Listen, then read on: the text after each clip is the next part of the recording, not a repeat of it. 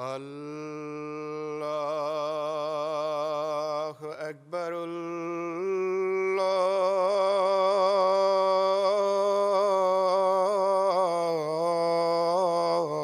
الله أكبر. الله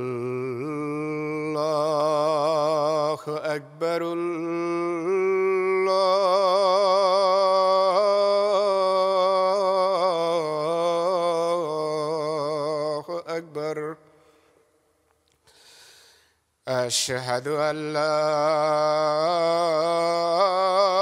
إله إلا الله. أشهد أن لا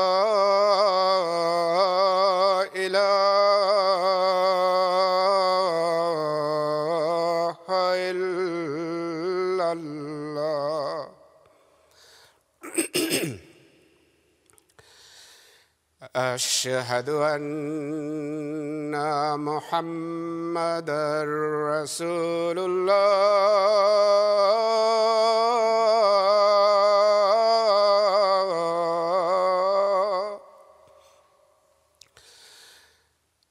أشهد أن محمد رسول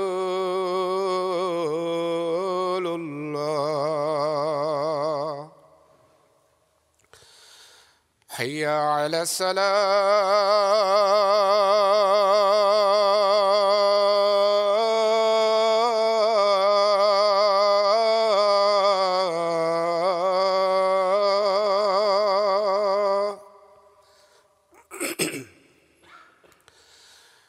حي على السلام.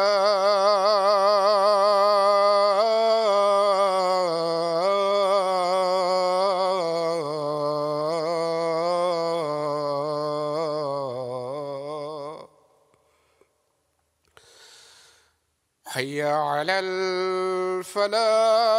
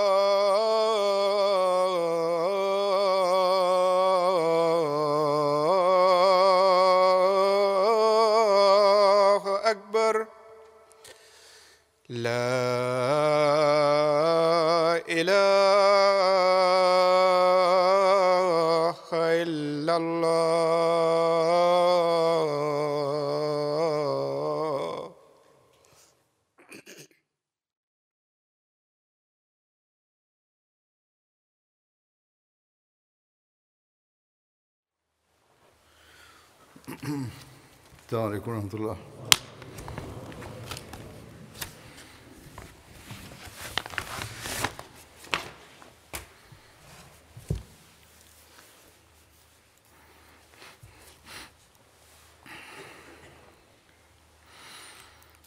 أشهد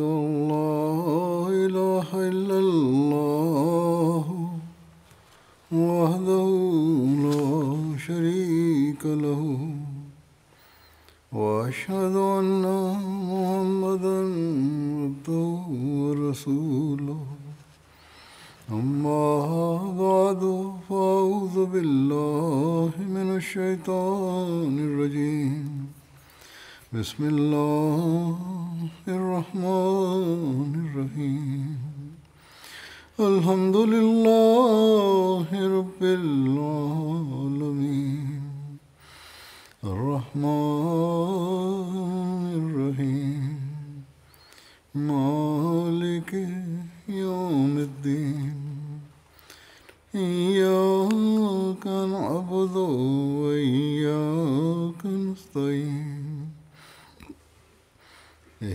الصراط المستقيم صراط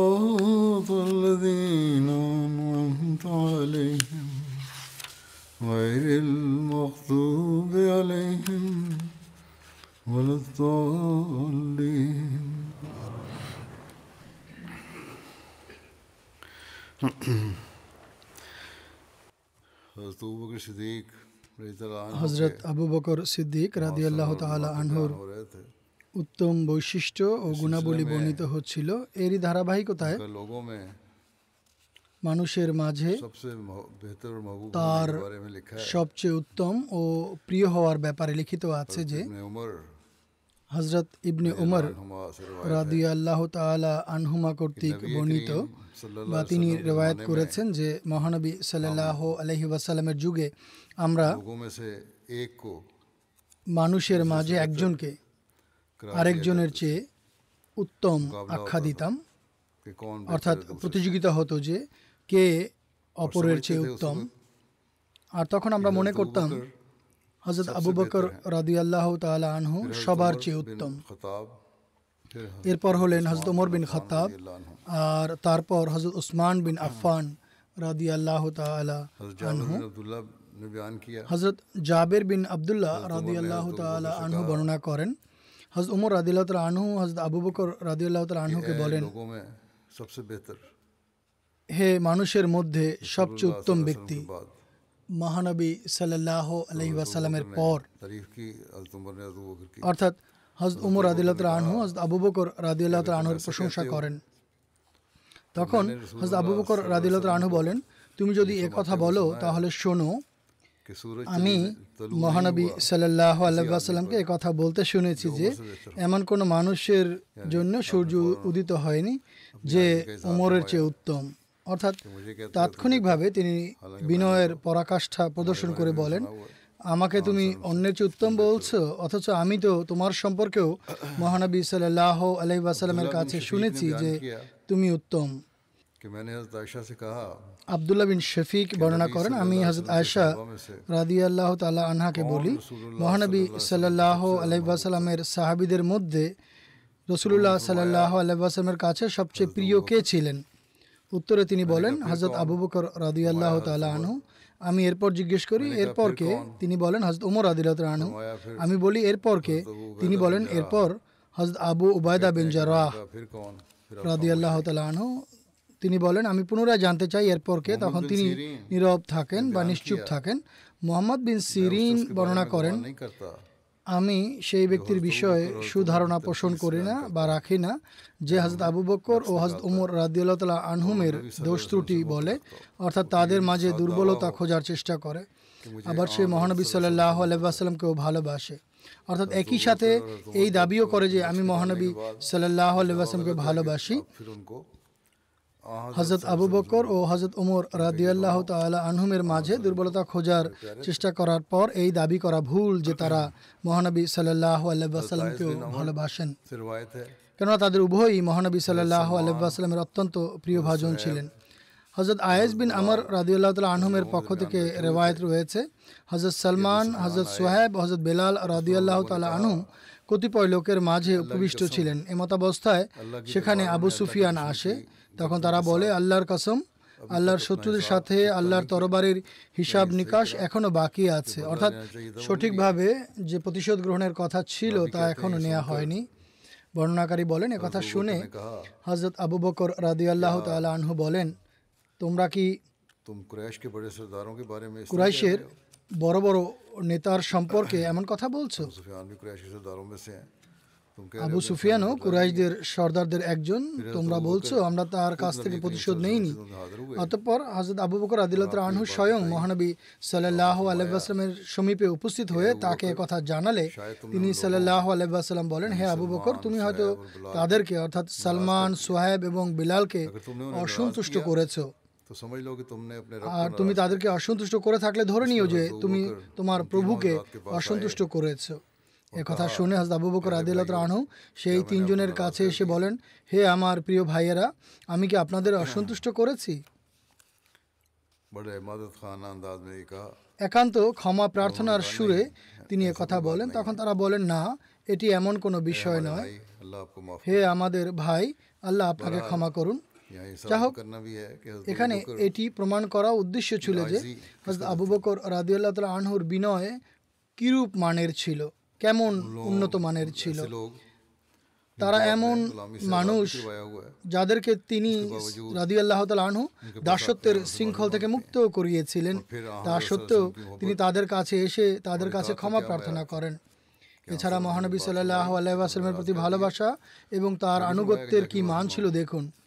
মহানবী সাল্লাহ আলাইসালাম যখন কথা বলেন যে তুমি তাদেরকে অসন্তুষ্ট করেছ তিনি সাল্লাহ আলাইসালাম কথা বলেননি যে যাও গিয়ে ক্ষমা চাও। কিন্তু তিনি রাদিউল্লাহ আনহু তৎক্ষণাৎ স্বয়ং তাদের কাছে যান এবং তাদের কাছে ক্ষমা প্রার্থনা করেন। এই ঘটনাটি বর্ণনা করতে গিয়ে এর ব্যাখ্যায় লেখা আছে এই ঘটনা হুদাইবিয়ার সন্ধির সময় কাফেরদের যুদ্ধ বিরতির চুক্তির পরের ঘটনা। আবু সুফিয়ান তখনও মুসলমান হয়নি। ওই সময় মুসলমানদের ধারণা ছিল আমরা তাদেরকে পূর্বেই কেন হত্যা করলাম না?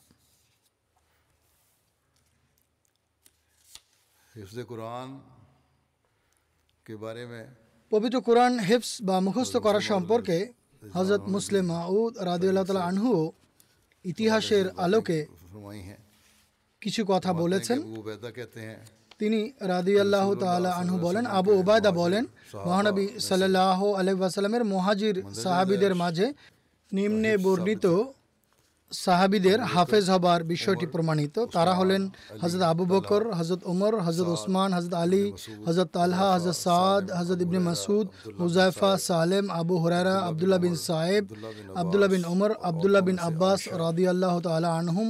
আর নারীদের মাঝ থেকে হজরত আয়েশা হজরত হাফসা এবং হজ উম্মে সালেমা রাদিয়াল্লাহ তালা আনহা এদের অধিকাংশই মহানবী সাল্লাহ আলহি ওয়াসালামের জীবদ্দশাতে পবিত্র কোরআন হিফস বা মুখস্থ করে নিয়েছিলেন আর কতক তার তিরোধানের পর মুখস্থ করেন। সানিয়াস নাইন তথা দুজনের মাঝে দ্বিতীয়। এ বিষয়ে হজরত আবু বকর রাদিয়াল্লাহ তালা আনহুর নিজের রেওয়ায়ত এভাবে বর্ণিত হয়েছে। হজরত আনাস রাদিয়াল্লাহ তালা আনহু হজরত আবু বকরের বরাতে বর্ণনা করেন। তিনি বলতেন আমি মহানবী সাল্লাহ আলহামকে বলি আর তখন আমি গুহায় ছিলাম। অর্থাৎ হজরত আবু বকর যখন মহানবী সাল্লাহ আলহামের সাথে গুহায় ছিলেন তখন তিনি বলেন কেউ যদি তাদের নিচের দিকে তাকায় অর্থাৎ বাইরে অবস্থানত কাফেরদের কেউ যদি নিচে তাকায় তাহলে আমাদেরকে অবশ্যই দেখতে পাবে। তখন মহানবী সাল্লাহ আলাইসাল্লাম বলেন হে আবু বকর সেই দুজন সম্পর্কে আপনার কি অভিমত? যাদের সাথে তৃতীয় সত্তা হলেন আল্লাহ তালা এটি বুখারি শরীফের হাদিস। হজরত মসিহ মাউদ আলহি সালাম বলেন হজরত আবু বকর সিদ্দিক রাদিউল্লাহ তালা আনহুর গুণাবলী ও বিশেষ বৈশিষ্ট্যাবলীর মাঝে একটি বিষয় হলো হিজরতের সফরে সঙ্গ দেওয়ার জন্য তাকে নির্ধারণ করা হয় এবং সৃষ্টির মধ্য হতে সর্বোত্তম ব্যক্তি অর্থাৎ মহানবী সাল্লাহ আলহিবাসাল্লামের বিপদ আপদে তিনি রাদিল্লাহ তালা আনহু তার সাথে ছিলেন। আর তাকে প্রারম্ভিক বিপদ আপদের সময় থেকেই মহানবী সাল্লাহ আলহিবাসলামের আনিস অর্থাৎ বিশেষ বন্ধু বানানো হয়েছিল যেন খোদার প্রিয় নবী সাল্লাহ আলাইসলামের সাথে তার বিশেষ সম্পর্ক সাব্যস্ত হয়। আর এতে রহস্য ছিল এটি যে আল্লাহ তালা এটি খুব ভালোভাবে জানতেন। সিদ্দিক আকবর সাহাবিদের মাঝে সবচাইতে বেশি সাহসী খোদাভীরু এবং মহানবী সাল্লাহ আলাইসলামের সবচেয়ে প্রিয় ও বীর পুরুষ ছিলেন। এছাড়া আল্লাহ তালা এটাও জানতেন যে তিনি রাজি আল্লাহ আনু মহানবী সাল্লাহ আলাইসলামের ভালোবাসায় বিভোর ছিলেন। তিনি রাদি আল্লাহ আনহু অর্থাৎ হজরত আবু বকর রাদি আনহু প্রাথমিক যুগ থেকেই মহানবী সাল্লাহ আলাইসাল্লামকে আর্থিকভাবে সহযোগিতা করতেন এবং তার গুরুত্বপূর্ণ বিষয়াদি দেখতেন। তাই আল্লাহ তালা কষ্টদায়ক সময় ও বিপদসংকুল অবস্থায় শিয়নবী সাল্লাহ আলাইসাল্লামকে তার মাধ্যমে আশ্বস্ত করেন এবং তাকে সিদ্দিক উপাধি আর উভয় জগতের নবী সাল্লাহ আলাইসাল্লামের নিকটবর্তীতায় বিশেষত্ব দান করেন। আর আল্লাহ তালা তাকে সানিয়াস নাইন অর্থাৎ দুজনের মাঝে দ্বিতীয় হবার গৌরবময় পোশাকে ভূষিত করেন এবং নিজের একান্ত বিশেষ বান্দাদের মাঝে গণ্য করেন।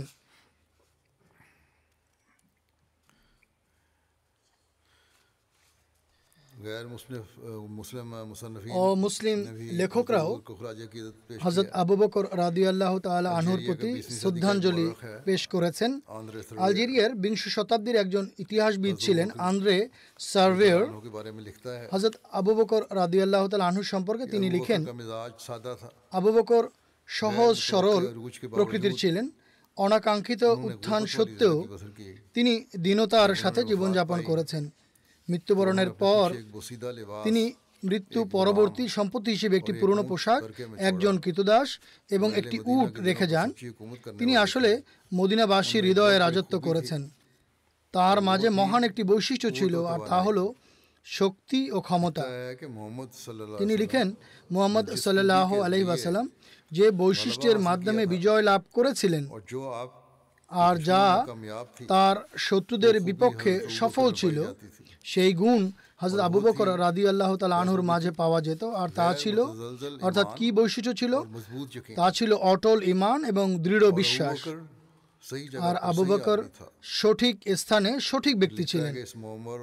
তিনি পুনরায় লিখেন এই বয়োবৃদ্ধ এবং পুণ্যবান ব্যক্তি তখন স্বীয় অবস্থানে অটল থাকেন যখন সর্বত্র বিদ্রোহ ছড়িয়ে পড়েছিল। তিনি তার মুমিন সুলভ এবং অবিচল সংকল্পের মাধ্যমে হজরত মোহাম্মদ সাল্লাহ আলাইসলামের কার্যক্রমকে নবরূপে শুরু করেন বা আরম্ভ করেন। আরেকজন যুক্তরাজ্যের ঐতিহাসিক জে জে সন্ডার্স। লিখতে لکھتا ہے کہ তিনি লিখেন, প্রথম খলিফার স্মৃতি মুসলমানদের মাঝে সর্বদা এমন এক ব্যক্তি হিসেবে জাগ্রত রয়েছে, যিনি পূর্ণ বিশ্বস্ত, দয়া ও অনুগ্রহের মূর্ত প্রতীক এবং কোনো তীব্র থেকে তীব্র ঝড়, ঝঞ্ঝাও তার স্থায়ী সহনশীলতাকে টলাতে পারেনি। তার শাসনকাল যদিও সংক্ষিপ্ত ছিল, কিন্তু এতে তিনি যে সফলতা লাভ করেছেন তা ছিল খুবই মহান। তার প্রকৃতিগত গাম্ভীর্যতা এবং দৃঢ়তা ও অবিচলতা ধর্মত্যাগের ধারাকে নিয়ন্ত্রণে এনে আরব জাতিকে পুনরায় ইসলামের গণ্ডিভুক্ত করে এবং তার সিরিয়া অবরোধের দৃঢ় সংকল্প আরব বিশ্বের রাজত্বের ভিত্তি স্থাপন করে। এরপর আরেকজন ইংরেজ লেখক এইচ জি ওয়েলস। তিনি বলেন এটি বলা হয়ে থাকে যে ইসলামী সাম্রাজ্যের প্রকৃত ভিত্তি স্থাপনকারী মোহাম্মদ সাল্লাহ আলাইসাল্লামের চেয়ে বেশি আবু বকর ছিলেন। যিনি তার বন্ধু এবং সাহায্যকারী ছিলেন। যদিও তিনি এখানে বাড়িয়ে বলছেন বা অতিরঞ্জনের আশ্রয় নিয়েছেন। যা হোক এরপর তিনি লিখেন মোহাম্মদ সাল্লাহ আলাইসাল্লাম যদি তার দৌদুল্যমান ভূমিকা সত্ত্বেও প্রাথমিক ইসলামের মস্তিষ্ক এবং কল্পনা হয়ে থাকেন। নওয়াজুবিল্লা তাহলে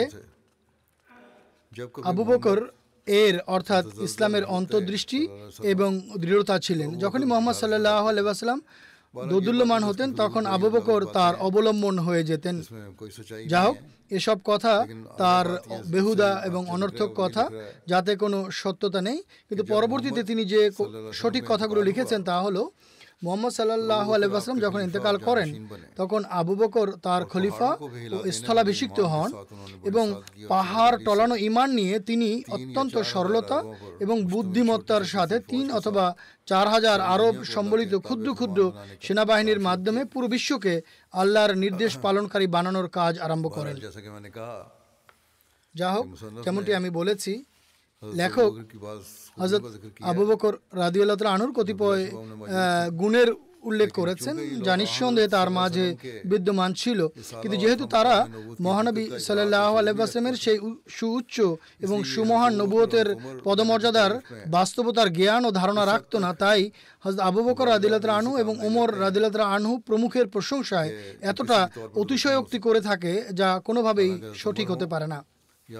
যদিও হজরত ওমর হন বা হজরত আবুবকর বকর তারা সবাই তাদের মনিব ও মহান অনুসরণীয় নেতা হজরত মোহাম্মদ মুস্তফা সাল্লাহ আলহামের বিশ্বস্ত এবং পূর্ণ আনুগত্যকারী ও নিষ্ঠাবান প্রেমিক ছিলেন। তারা হজরত মোহাম্মদ সাল্লাহ আলাইসলামের অন্তর্দৃষ্টি ছিলেন না বরং সেবক রূপে হজরত মোহাম্মদ সাল্লাহ আলাইসলামের জন্য হাত এবং পায়ের ভূমিকা পালন করেছেন। অনুরূপভাবে ইসলাম ধর্ম মহানবী সাল্লাহ আলাইসালামের মস্তিষ্ক প্রসূত নাম বা কর্ম ছিল না যেমনটি তিনি লিখেছেন যে ইসলাম ধর্মের মস্তিষ্ক হজরত মোহাম্মদ সাল্লাহ আলাইসলাম ছিলেন নওয়াজিবুল্লাহ বরং সম্পূর্ণ ঐশী নির্দেশনা এবং আল্লাহর বহির ভিত্তিতে একটি পরিপূর্ণ এবং পূর্ণাঙ্গীন শরীয়ত ও ধর্মের নাম হলো ইসলাম এছাড়া কোনো প্রকার ভীতি বা দোদুল্যমানতার সময় হজরত আবু বকর মহানবী সাল্লাহ আলহামকে সাহস যোগাননি, বরং প্রথমত মানবের মাঝে সবচেয়ে নির্ভীক, দুঃসাহসী ও বীর নবী হজরত মোহাম্মদ সাল্লাহ আলহামের সমগ্র জীবনে আমরা কখনো কোনো উৎকণ্ঠা অথবা দোদুল্যমানতা দেখতে পাই না। আর কোনো উৎকণ্ঠা বা আশঙ্কার মুহূর্ত এলেও সর্বশক্তিমান এবং সকল ক্ষমতার অধিকারী আল্লাহ তার জন্য পৃষ্ঠপোষক হয়ে যেতেন। লেখক লিখেছে যে হজরত আবু বকর আদিলত আনহু তাকে সাহস যোগাতেন। অথচ আমরা একেবারে এর বিপরীত চিত্র দেখেছি। অর্থাৎ হজরত আবু বকর রাদিউল্লাহ তাল আনহুর জীবনে কোনো উৎকণ্ঠা কিংবা বিচলিত অবস্থা দেখা দিলেও মহানবী সাল্লাহ আলাইসাল্লামই তাকে সাহস যোগাতেন। যেমনটি হিজরতের সময় হজরত আবু বকর রাদিউল্লাহ আনহু যখন চরম উৎকণ্ঠিত ও বিচলিত হয়ে পড়েছিলেন যদিও এই উৎকণ্ঠা মহানবী সাল্লাহ আলহামের ভালোবাসায় তারই জন্য ছিল।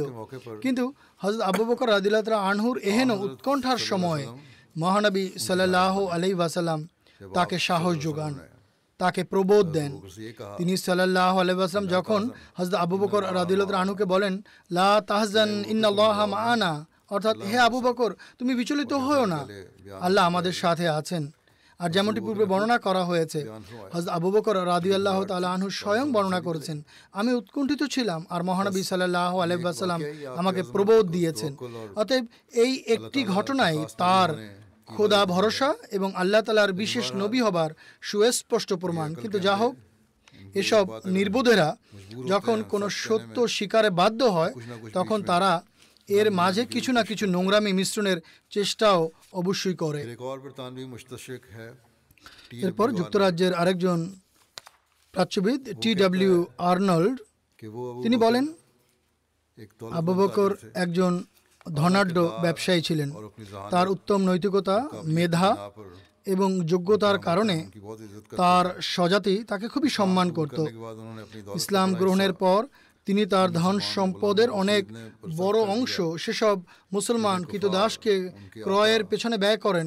যাদেরকে কাফেররা তাদের মনিব হজরত মোহাম্মদ সাল্লাহ আলহামের শিক্ষামালার প্রতি ইমান আনার কারণে দুঃখ কষ্ট দিত।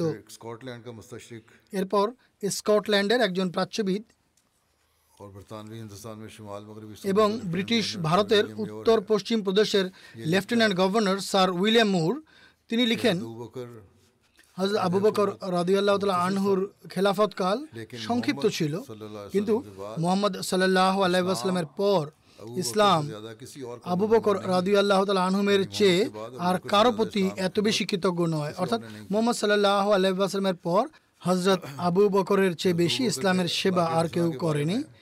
হজরত আবু বকর রাদিয়াল্লাহ তাল আনহুর অনুপম নৈতিক চরিত্র সম্পর্কে হজরত মুসলিম মাহুদ রাদিয়াল্লাহ তাল আনহু বলেন, এটি কি সত্য নয় যে বড় বড় শক্তিশালী রাজা বাদশারা আবু বকর এবং উমর বরং হজরত আবু হরার নাম উচ্চারণের পর অবলীলায় রাদু আল্লাহ আনহু বলে উঠত? আর এই আকাঙ্ক্ষা করত যে হায় আমরা যদি তাদের সেবা করারই সুযোগ পেতাম। কাজে কে এমন আছে যে বলতে পারে যে আবু বকর ওমর এবং আবু হরারা রাদি আল্লাহ তালা আনহুম দরিদ্র জীবনযাপন করে ক্ষতিগ্রস্ত হয়েছেন। যদিও তারা জাগতিক দৃষ্টিকোণ থেকে নিজেদের জন্য এক মৃত্যু স্বীকার করে নিয়েছেন। কিন্তু সেই মৃত্যুই তাদের জীবন সাব্যস্ত হয়েছে।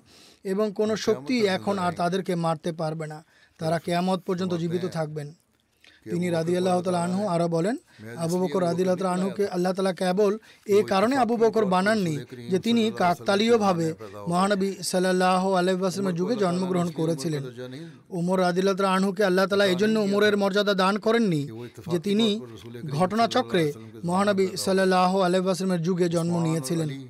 ওসমান এবং আলী রাদিল্লাহ আনহুকে শুধুমাত্র এ কারণে আল্লাহ তালা ওসমান ও আলীর সম্মানে বা পদমর্যাদায় ভূষিত করেননি যে তারা ঘটনাক্রমে মহানবী সাল্লাহ আলাইসালামের জামাতা হওয়ার মর্যাদায় উপনীত হয়েছিলেন, কিংবা তালহা এবং জুবাইরকে কেবল এ কারণে সম্মান ও প্রতিপত্তি প্রদান করা হয়নি যে তারা মহানবী সাল্লাহ আলাইবাসমের বংশধর বা তার স্বজাতির মানুষ ছিলেন আর তার যুগে জন্মগ্রহণ করেছিলেন, বরং তারা এমন মানুষ ছিলেন যারা নিজেদের কোরবানির মান এমন উচ্চ স্তরে উপনীত করেছিলেন যার চেয়ে উচ্চ স্তরে যাওয়া মানুষের কল্পনাতেও আসে না।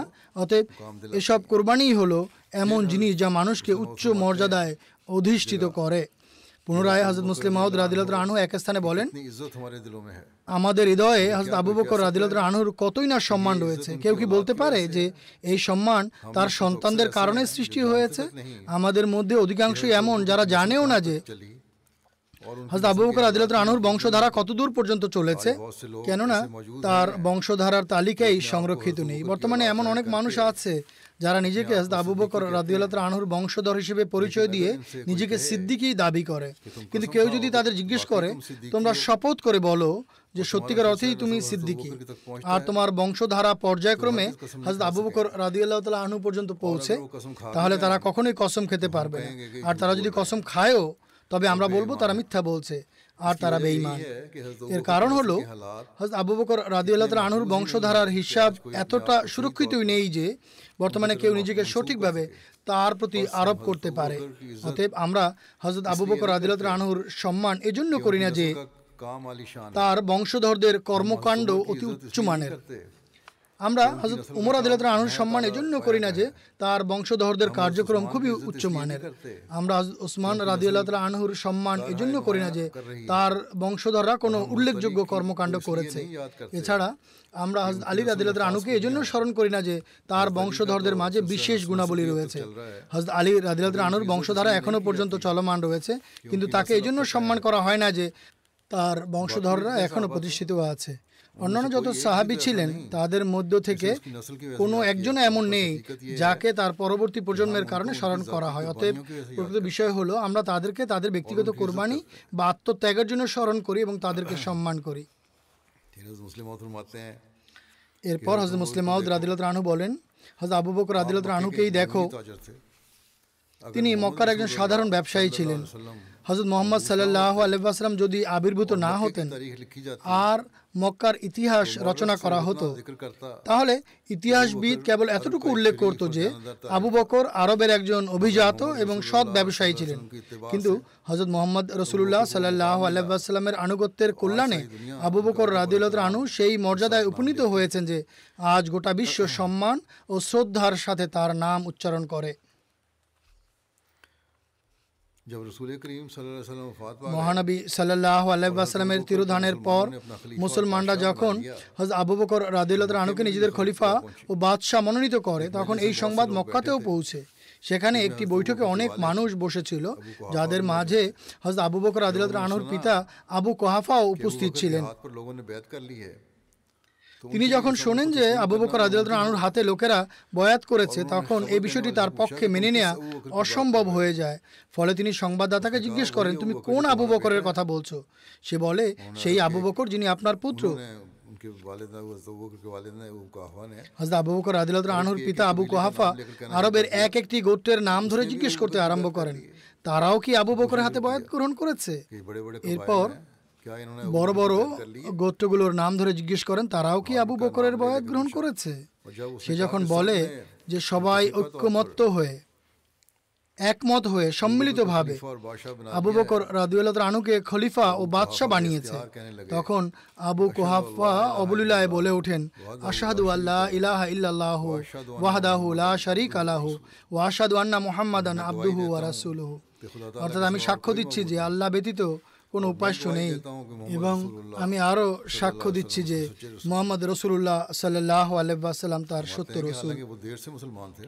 তিনি রাজি আল্লাহ তালু বলেন, অথচ তিনি অনেক আগে থেকেই মুসলমান ছিলেন। আবু কোহাফা মক্কা বিজয়ের পরে অথবা হয়তো এর পূর্বেই মুসলমান হয়েছিলেন।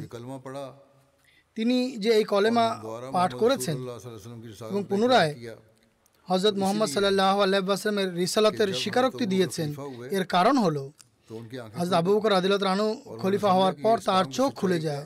আর তিনি বুঝতে পারেন যে এটি ইসলামের সত্যতার এক জ্বলন্ত প্রমাণ। অন্যথায় আমার সন্তানের এমন কি যোগ্যতা ছিল যে তার হাতে সমগ্র আরব ঐক্যবদ্ধ হবে?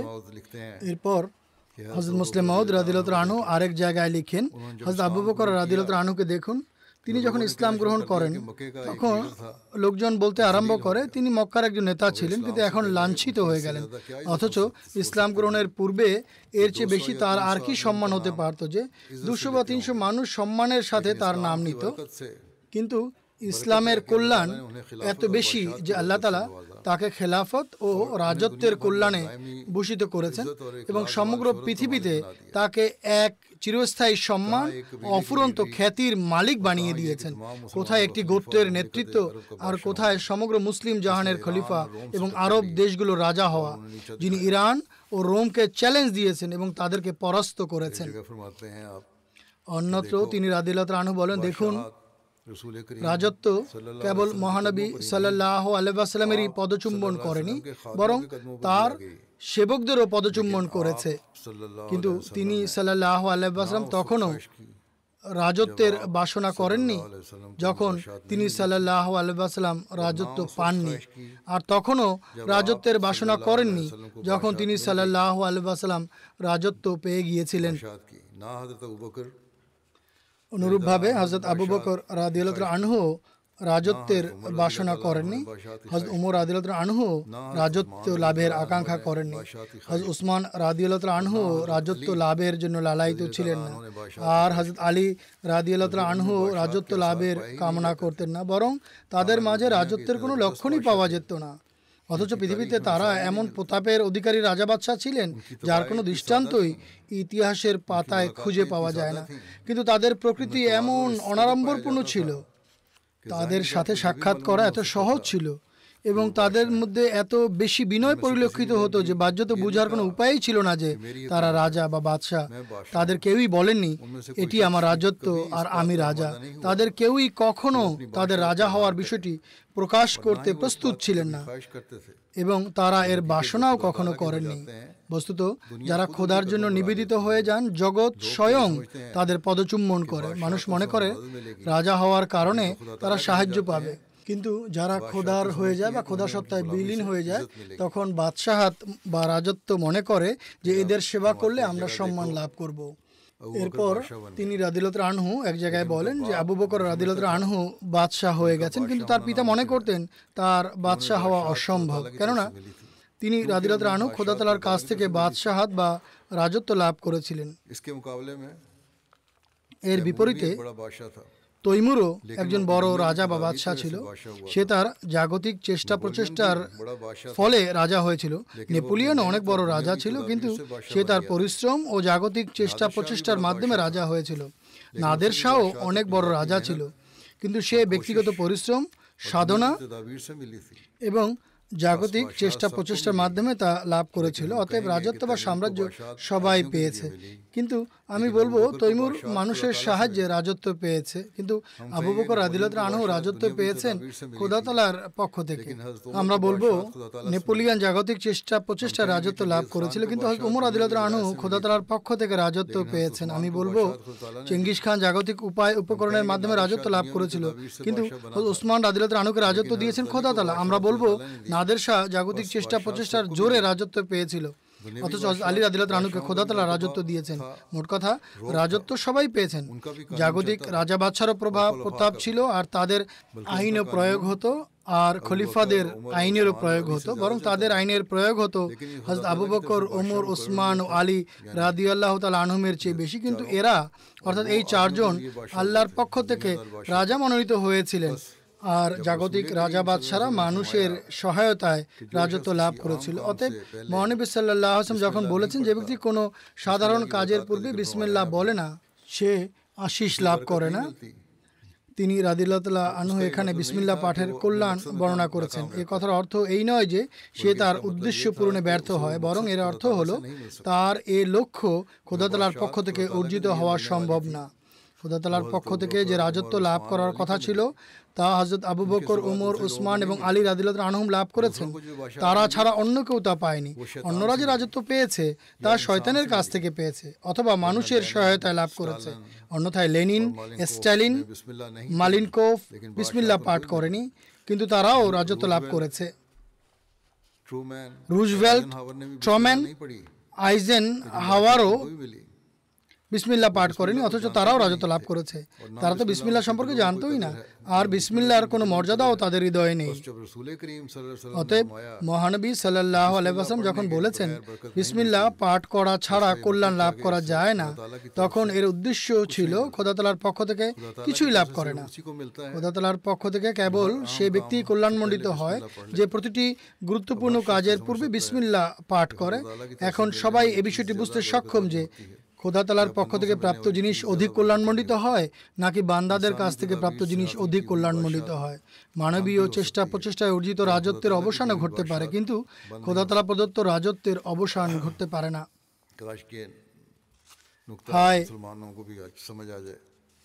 আজ মুসলমানরাও যদি এ বিষয়টি অনুধাবন করতে পারত যদিও তারা বিসমিল্লা পাঠ করে তবে মনে হয় তা যেন কেবল বুলি সর্বস্ব। অন্তর থেকে উচ্চারিত হয় না। পুনরায় তিনি রাদিলত রানু লিখেন ইয়াজিদও একজন রাজা বা বাদশাহ ছিল। তার কতই না দম্ভ ছিল আর তার ক্ষমতার কতই না দাপট ছিল।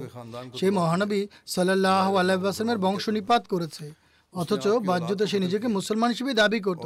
সে তার সন্তান সন্ততিকে হত্যা করেছে কিন্তু তার অনুতাপ ছিল না। বরং সে আরও দম্ভ করত। সে মনে করত আমার সামনে কথা বলার মতো ক্ষমতা কারও নেই। হজরত আবু বকর রাদিলত রানহু বাদশাহ হন কিন্তু তার মাঝে নম্রতা অভিনয় ছিল। তিনি রাদিলত রানহু বলতেন খোদাতলা আমাকে মানব সেবার উদ্দেশ্যে মনোনীত করেছেন আর সেবার জন্য যতটুকু সুযোগই আমি লাভ করি তা খোদার অনুগ্রহ। পক্ষান্তরে ইয়াজিদ বলতো আমি আমার পিতার কাছ থেকে রাজত্ব পেয়েছি তাই আমি যাকে ইচ্ছে জীবিত রাখব আর যাকে ইচ্ছে মেরে ফেলব। বাহ্যত ইয়াজিদ তার সাম্রাজ্যের দিক থেকে হজরত আবু বকর রাদি আল্লাহ তাল আনহুর সাম্রাজ্যের চেয়ে বড় ছিল সে বলতো আমি বংশ পরম্পরায় রাজা বা বাদশাহ। আমার সামনে কথা বলার মতো স্পর্ধা কার আছে? অথচ আবু বকর রাদি আনহু বলতেন রাজা হওয়ার মতো যোগ্যতা আমার কোথায় ছিল? আমাকে যা কিছু দিয়েছেন তা খোদা তালাই দিয়েছেন। আমি নিজ ক্ষমতা বলে। রাজা হতে পারব না আমি সবারই সেবক। আমি দরিদ্রেরও সেবক। আর ধনীদেরও সেবক। আমার পক্ষ থেকে কোনো ভুল ত্রুটি হয়ে থাকলে এখনই আমার কাছ থেকে তার প্রতিশোধ নিয়ে নাও। কেয়ামতের দিন আমাকে হেও করো না। আজ আবু বকর আদিলত রানুর সম্পর্কে একজন শ্রোতা হয়তো বলে থাকবে এটি কি? এনার তো একজন গ্রাম্য মাতব্বরের ন্যায় আধিপত্য নেই। কিন্তু সে ইয়াজিদের কথা শুনে থাকলে বলবে এগুলো হচ্ছে রোমান ও পারস্য সম্রাটের ন্যায় কথাবার্তা যা ইয়াজিদ বলছে। অথচ আবু বকর আদিলত আনহুর মৃত্যুবরণের পর তার পুত্র তার পৌত্র তার প্রপৌত্র এবং প্রপৌত্রদের সন্তানরা এবং আরও অগ্রসর হয়ে সেই বংশধর যাদের মাঝে পৌত্র বা প্রপৌত্রের প্রশ্নই ওঠে না তারাও সর্বদা আবু বকর আদিলত আনহুর বংশধর বলে গর্ব করত তাদের কথা বাদ দাও যারা আবু বকর আদিলত রানুর সাথে সম্বন্ধের দাবিদারও নয় যারা তার বংশধরের সাথেও কখনো সাক্ষাৎ করেনি। তারাও যখন আজ তার ঘটনাবলী পাঠ করে তখন তাদের চোখ অশ্রুসিক্ত হয়ে ওঠে তাদের ভালোবাসা উদ্বেলিত হয়। কোনো ব্যক্তি তাকে মন্দ বললে তাদের রক্ত টকবক করতে থাকে। মোট কথা নিজ সন্তান সন্ততি তো দূরে থাক অন্যরাও তার জন্য প্রাণ উৎসর্গ করতে প্রস্তুত হয়ে যায়। প্রত্যেক কলেমা পাঠকারী যখন তার নাম শুনে তখন অবলীলায় বলে ওঠে রাদি আল্লাহ আনহু। কিন্তু সেই দাম্বিক ইয়াজিদ যে নিজেকে বাদশার পুত্র বাদশাহ বলতে বলতে ক্লান্ত হতো না। সে মৃত্যুবরণ করলে লোকেরা তার পুত্রকে তার স্থলে বাদশাহ বানিয়ে দেয়। জুমার দিন এলে তিনি মেম্বরে আরোহণ করেন আর বলেন, হে লোক সকল আমার দাদা যখন বাদশাহ হন, তখন বাদশাহ হওয়ার জন্য তার চেয়ে বেশি যোগ্য লোক বিদ্যমান ছিলেন। আমার পিতা যখন বাদশাহ হন, তখনও তার চেয়ে বেশি যোগ্য লোক বিদ্যমান ছিলেন। এখন আমাকেও বাদশাহ বানিয়ে দেওয়া হয়েছে, অথচ আমার চেয়ে বেশি যোগ্য লোক এখনও রয়েছেন। হে লোক সকল, আমার দ্বারা এই বোঝা বহন করা সম্ভব নয়। আমার পিতা এবং আমার দাদা এ পদের অধিক যোগ্যদের অধিকার হরণ করেছে, কিন্তু আমি তাদের অধিকার হরণ করতে প্রস্তুত নই। তোমাদের খেলাফত এই রইল, যাকে ইচ্ছা দিয়ে দাও। আমি নিজেও এর যোগ্য নই এবং আমার বাপ দাদাকেও এর যোগ্য মনে করি না। তারা জোর করে এবং অন্যায়ভাবে রাজত্ব দখল করেছিল। আমি এর হকদার লোকদেরকে তাদের অধিকার ফিরিয়ে দিতে চাই। এ কথা বলে তিনি নিজের বাড়িতে চলে যান। এই ঘটনা যখন তার মা শোনেন সে বলেন হে হতভাগা তুই তোর বাপ দাদার নাক কেটে দিলি? তিনি উত্তরে বলেন হে আমার মা আল্লাহ যদি তোমাকে বুদ্ধিমত্তা দিতেন তাহলে তুমি বুঝতে পারতে আমি আমার বাপদাদার নাক কাটিনি। আমি তাদের কাটা নাক জোড়া লাগিয়েছি অর্থাৎ সম্মান প্রতিষ্ঠা করেছি। এরপর তিনি নিজের বাড়িতে নির্জনে বসে থাকেন এবং আমৃত্যু বাড়ি থেকে আর বের হননি। অতএব আল্লাহর পক্ষ থেকে যে রাজত্ব লাভ হয় বা বাদশাহ লাভ হয় সেটির প্রাপ্য দাবিও পূর্ণ করা হয়। আমাদের মুসলমান নেতা এবং রাজা বাদশাদের জন্য এতেও দৃষ্টান্তমূলক শিক্ষা রয়েছে। হজ মুসলিম মাউদ রাদিল্লাহ আনহু পুনরায় বলেন, ইসলামের সেবা এবং ধর্মের খাতিরে বিভিন্ন ধরনের কোরবানি করার কারণে আজ হজরত আবু বকর রাদিল্লাহ আনহুর যে শ্রেষ্ঠত্ব অর্জিত হয়েছে, তা কি জগতের বড় বড় রাজা বাদশাহ অর্জন করতে পেরেছে? আজ পৃথিবীর রাজা বাদশাদের মাঝে এমন একজনও নেই যে এতটা শ্রেষ্ঠত্ব লাভ করেছে, যতটা লাভ করেছেন হজরত আবু বকর রাদিল্লাহ আনহু। বরং হজরত আবু বকর রাদিল্লাহ আনহুর কথা বাদই দিলাম, কোনো বড় থেকে বড় বাদশারও ততটা শ্রেষ্ঠত্ব লাভ হয়নি। যতটা শ্রেষ্ঠত্ব মুসলমানদের কাছে হজরত আবু বকর রাদিল্লাহ আনহুর সেবকরা লাভ করেছে। বরং প্রকৃত সত্য হলো আমাদের কাছে তো হজরত আবু বকর রাদিল্লাহ আনহুর কুকুরও অনেক সম্মানী ব্যক্তির চেয়ে অধিক প্রিয়। কারণ সে হজরত মোহাম্মদ সাল্লাহ আল্লাহামের গৃহের সেবক হয়ে গেছে। তিনি রাদিল্লাহ আনহু বলেন যে হজরত মোহাম্মদ সাল্লাহ আল্লাহামের গৃহের সেবক হয়ে গেছে। তার প্রত্যেকটি জিনিসই আমাদের কাছে প্রিয় হয়ে গেছে। এখন এটি সম্ভবই নয় যে কেউ আমাদের হৃদয় থেকে এই শ্রেষ্ঠত্ব মিটিয়ে দিতে পারে নিশ্চিন্ন করতে পারে। আমাদের বিরুদ্ধে অভিযোগ করা হয় নাউজবিল্লা আমরা মহানবী সাল্লাহ আলাইসালামের অসম্মান করি অবমাননা করি অথচ এই হলো আমাদের চিন্তা চেতনা। হজরত মুসলিম আউদ রাদিল্লাহ আনহু বলেন হজরত আবু বকর রাদিল্লাহ আনহুর এক পুত্র যিনি অনেক পরে ইসলাম গ্রহণ করেছিলেন। একবার তিনি মহানবী সাল্লাহ আল্লাহামের মসজিদে বসেছিলেন এবং বিভিন্ন কথাবার্তা হচ্ছিল। কথায় কথায় তিনি হজরত আবু বকর রাজিল রানুকে বলেন হে আমার শ্রদ্ধেয় পিতা অমুক যুদ্ধের সময় আমি একটি পাথরের পেছনে লুকিয়েছিলাম। আপনি দুইবার আমার সামনে দিয়ে গিয়েছেন। আমি চাইলে তখন আপনাকে হত্যা করতে পারতাম। কিন্তু আমি এ কথা ভেবে হাত তুলিনি যে আপনি আমার পিতা হজরত আবু বকর আদিলত রানহ এই কথা শুনে বলেন আমি তোমাকে তখন দেখতে পাইনি। আমি যদি তোমাকে দেখতে পেতাম তবে অবশ্যই তোমাকে হত্যা করতাম কারণ তুমি আল্লাহর শত্রু হিসেবে যুদ্ধক্ষেত্রে অবতীর্ণ হয়েছিলে।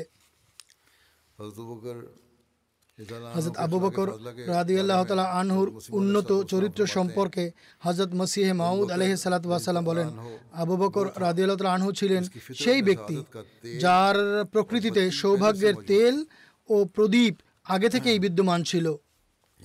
অর্থাৎ তার মাঝে জ্বলে ওঠার বা প্রজ্বলিত হবার এবং আলোকিত হবার যোগ্যতা ছিল।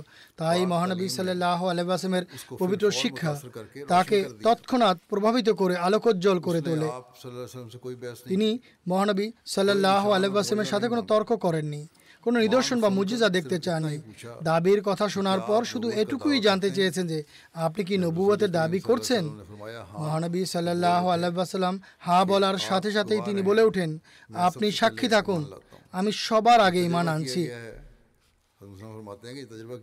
হজরত মসিহ মহম্মদ আলাহিসাম বলেন অভিজ্ঞতা থেকে দেখা যায় যারা প্রশ্ন উত্থাপন করে তারা খুব কমই হেদায়ত লাভ করে। হ্যাঁ সুধারণা পোষণকারী ও ধৈর্য অবলম্বনকারীরা পূর্ণরূপে হেদায়ত লাভ করে থাকে। এর উদাহরণ আবু বকর ও আবু জাহেল উভয়ের মাঝেই রয়েছে। আবু বকর আদিলত আনু কোনো বিতর্ক করেননি এবং নিদর্শন দাবি করেননি। কিন্তু তিনি তা পেয়েছেন যা নিদর্শন প্রার্থীরাও পায়নি। তিনি নিদর্শনের পর নিদর্শন দেখেছেন আর নিজেই এক মহান নিদর্শনে পরিণত হয়েছেন। পক্ষান্তরে আবু জাহাল তর্ক করেছে এবং বিরোধিতা ও মূর্খতা অবলম্বন করা থেকে বিরত হয়নি। সে নিদর্শনের পর নিদর্শন দেখা সত্ত্বেও বাস্তবতা দেখার সামর্থ্য হয়নি। অবশেষে নিজেই অন্যদের জন্য নিদর্শনে পরিণত হয়ে বিরোধিতার মাঝেই ধ্বংস হয়েছে। হাজর মসিহ মহদুল্লাহ সালাতাম আরও বলেন মক্কার সেই একই মাটি ছিল যেখান থেকে আজ আবু বকর রাজিলত রানু এবং আবু জাহেলের জন্ম। এটি অর্থাৎ মক্কা সেই মক্কায় যেখানে আজ পৃথিবীর প্রতিটি প্রান্ত থেকে সকল শ্রেণি এবং পেশার কোটি কোটি মানুষ সমবেত হয়।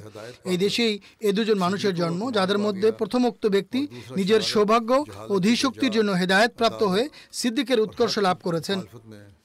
আর অপরজন দুষ্কৃতি নিরেট অজ্ঞতা শত্রুতা ও সত্যের বিরোধিতার কারণে কুখ্যাত। স্মরণ রেখেও উৎকর্ষ দু প্রকারেরই হয়ে থাকে। একটি হলো রহমান খোদার পক্ষ থেকে এবং অপরটি শয়তানের পক্ষ থেকে। রহমান খোদার পক্ষ থেকে উৎকর্ষ লাভকারী ব্যক্তি ঊর্ধ্বলোকে এক সুখ্যাতি ও সম্মান লাভ করেন। অনুরূপভাবে শয়তানের পক্ষ থেকে প্রাপ্ত উৎকর্ষের অধিকারী ব্যক্তি শয়তানের বংশধরদের মাঝে সুখ্যাতি রাখে। মোট কথা দুজন একই স্থানে ছিলেন। আল্লাহর নবী সাল্লাহ আলাইসাল্লাম কারও মাঝে কোনো পার্থক্য করেননি।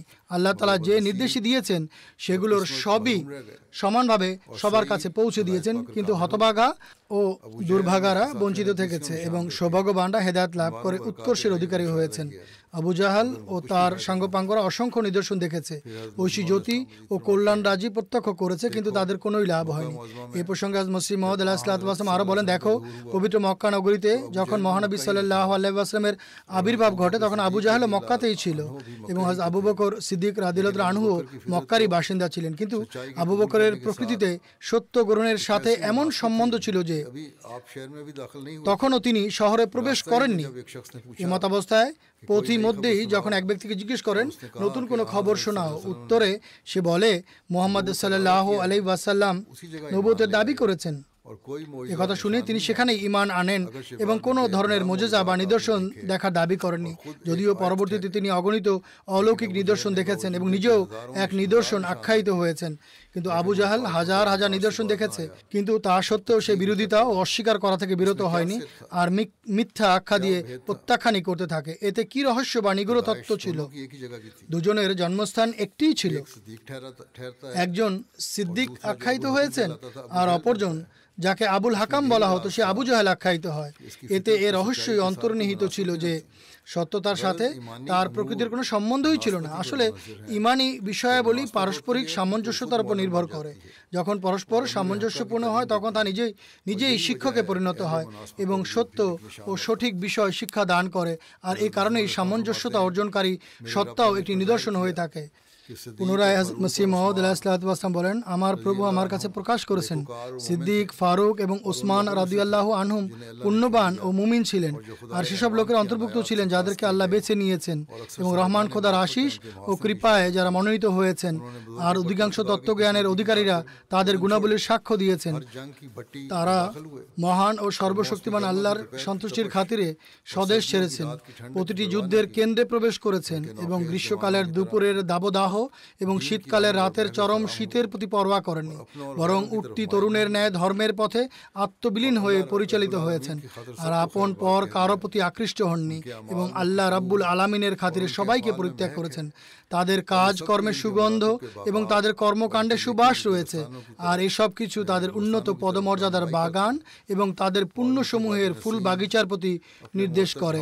আর এর মৃদুমন্দ বাতাস আপন সুরভিত দমকা হাওয়ার মাধ্যমে এর গুপ্ত রহস্য সম্বন্ধে অবগত করে এবং তাদের আলোক প্রভা পূর্ণ মাত্রায় আমাদের কাছে প্রতিভাত হয়। পুনরায় তিনি আলাহ ইসলাম বলেন খুদার কসম আল্লাহ তালা শেখ আইন তথা আবু বকর ও ওমরকে এবং তৃতীয়জন যিনি জুন্নুরায়ন তথা হাজ ওসমান তাদের সবাইকে ইসলামের দ্বার এবং সর্বশ্রেষ্ঠ মানব মোহাম্মদ সাল্লাহ আলাইসাল্লামের সেনাবাহিনীর অগ্রসেনা বানিয়েছেন। সুতরাং যে তাদের পদমর্যাদাকে অস্বীকার করে তাদের সত্যতাকে তুচ্ছ দৃষ্টিতে দেখে এবং তাদের প্রতি শিষ্টাচার প্রদর্শন না করে বরং তাদেরকে অবমাননা ও গালমন্দ করতে উদ্যত হয়। এবং তাদের প্রতি কটু কথা দ্বারা আক্রমণ করে। আমি এমন ব্যক্তির অশুভ পরিণাম ও ইমান নষ্ট হওয়ার আশঙ্কা করি। যারা তাদের কষ্ট দিয়েছে অভিসম্পাদ করেছে এবং তাদের প্রতি অপবাদ আরোপ করেছে পরিণামে এমন লোকদের হৃদয় কঠিন হয়ে গেছে। আর পরম করুণাময়ের ক্রোধ ভাজন হয়েছে তারা। এটি আমার অনেকবারের অভিজ্ঞতা এবং আমি এ কথা স্পষ্টভাবে বলেছি যে এসব নেতৃবর্গের প্রতি শত্রুতা ও ঘৃণা পোষণ করা সকল কল্যাণের উৎস আল্লাহর সাথে সম্পর্ক ছিন্ন হওয়ার সবচেয়ে বড় কারণ যেই তাদের প্রতি শত্রুতা পোষণ করে এমন মানুষের জন্য দয়া ও স্নেহের সব দ্বার রুদ্ধ করে দেয়া হয়। তার জন্য জ্ঞান ও অন্তর্দৃষ্টির দ্বার উন্মুক্ত করা হয় না। তিনি আলাহ ইসলাম পুনরায় বলেন তোমরা কীভাবে এমন ব্যক্তির প্রতি অভিসম্পাদ করতে পারো যার দাবিকে আল্লাহ তালা সত্য প্রমাণ করেছেন? কোনো কোনো ফিরকা অসঙ্গত বাক্য ব্যবহার করে।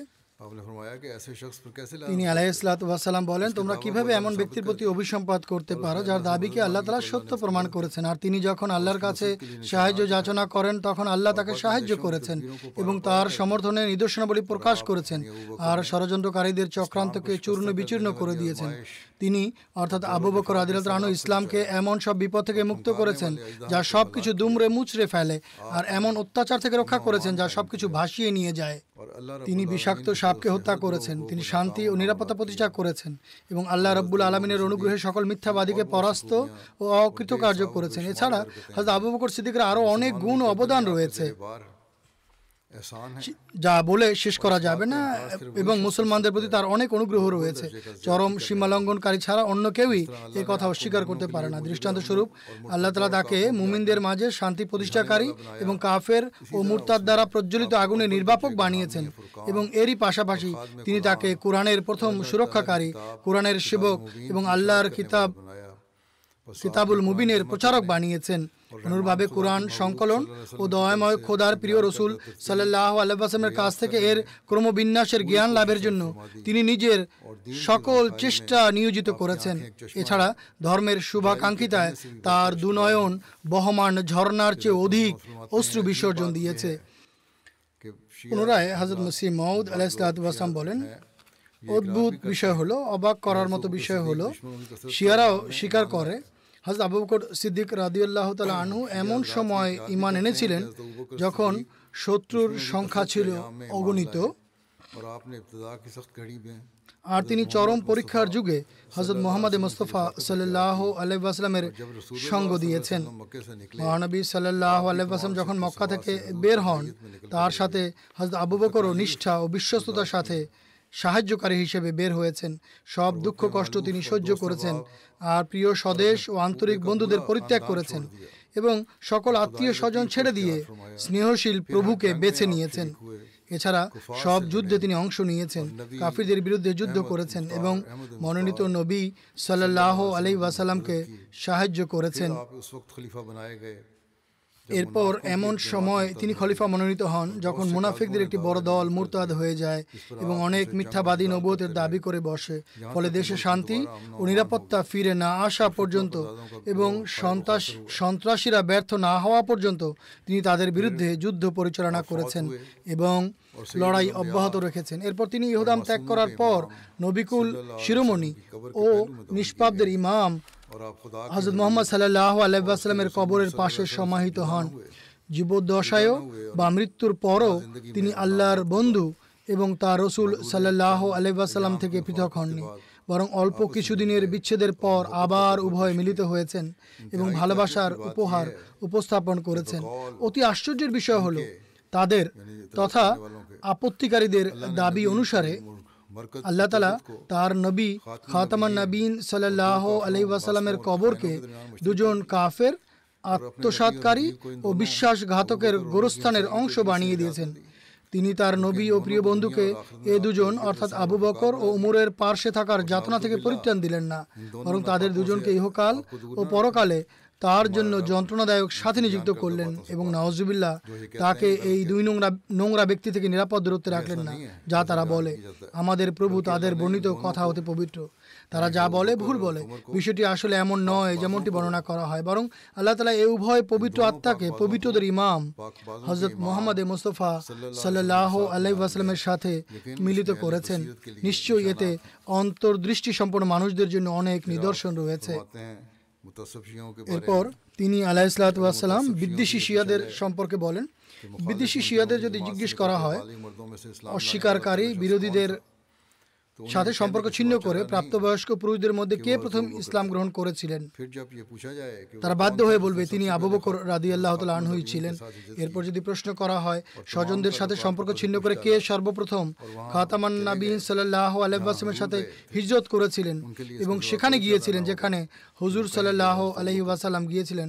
তারা অবশ্যই বলতে বাধ্য হবে, তিনি হজরত আবু বকর রাদিউল্লাহ তালা আনহু ছিলেন। পুনরায় যদি তাদের জিজ্ঞেস করা হয়, তর্কের খাতিরে যদি ধরেও নেওয়া হয় যে তিনি আত্মসাতকারী নওয়াজুবিল্লাহ তাহলে যাদের খলিফা বানানো হয়েছিল, তাদের মাঝে প্রথম খলিফা কে ছিলেন?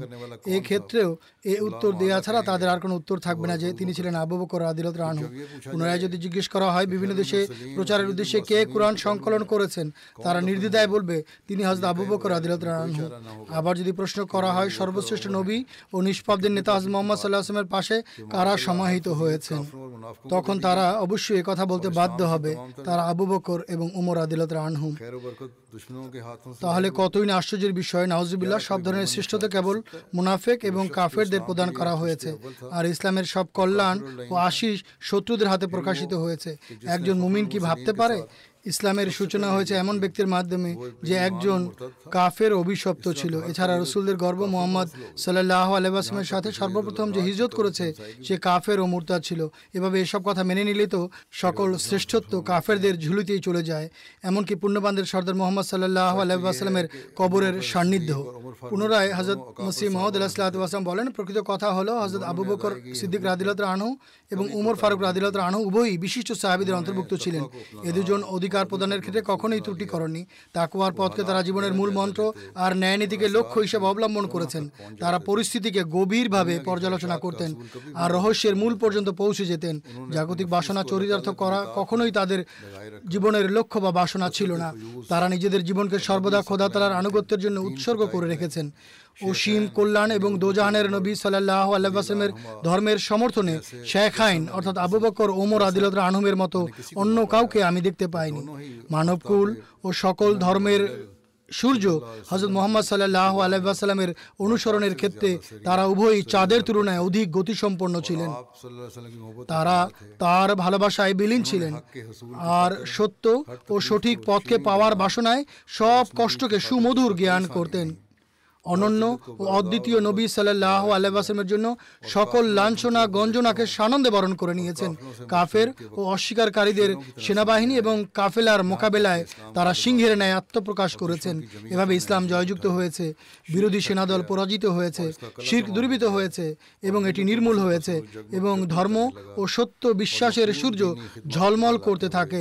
গ্রহণীয় ও প্রশংসনীয় ধর্মসেবা করে এবং মুসলমানদের স্কন্দে অনুগ্রহ, অনুকম্পার বোঝা চাপিয়ে সর্বশ্রেষ্ঠ রসুল সাল্লাহ আলাইসলামের সান্নিধ্যে গিয়ে এ দুজনের জীবনের শুভ পরিসমাপ্তি ঘটে। তিনি আলাহ ইসলাম পুনরায় বলেন, আল্লাহু আকবার। এ দুজন, অর্থাৎ আবু বকর ও হজরত উমর আদিলত আনহুমের আন্তরিকতা ও নিষ্ঠা কত মহান। এ দুজনই এমন এক কল্যাণমণ্ডিত সমাধি স্থলে সমাহিত হয়েছেন। মুসা ও ঈসা আলাহ ইসলাম যদি জীবিত থাকতেন, তাহলে তারা শত ঈর্ষা করে হলেও সেখানে সমাহিত হওয়ার বাসনা পোষণ করতেন। কিন্তু এই পদমর্যাদা কেবল আকাঙ্ক্ষা করলেই পাওয়া যায় না। আর শুধু বাসনা করলেই দেয়া হয় না, বরং এটি হলো সম্মানিত প্রভুর পক্ষ থেকে এক চিরস্থায়ী রহমত। আরও কিছু উদ্ধৃতি রয়েছে ইনশাল্লাহ তা আগামীতে উপস্থাপন করা হবে।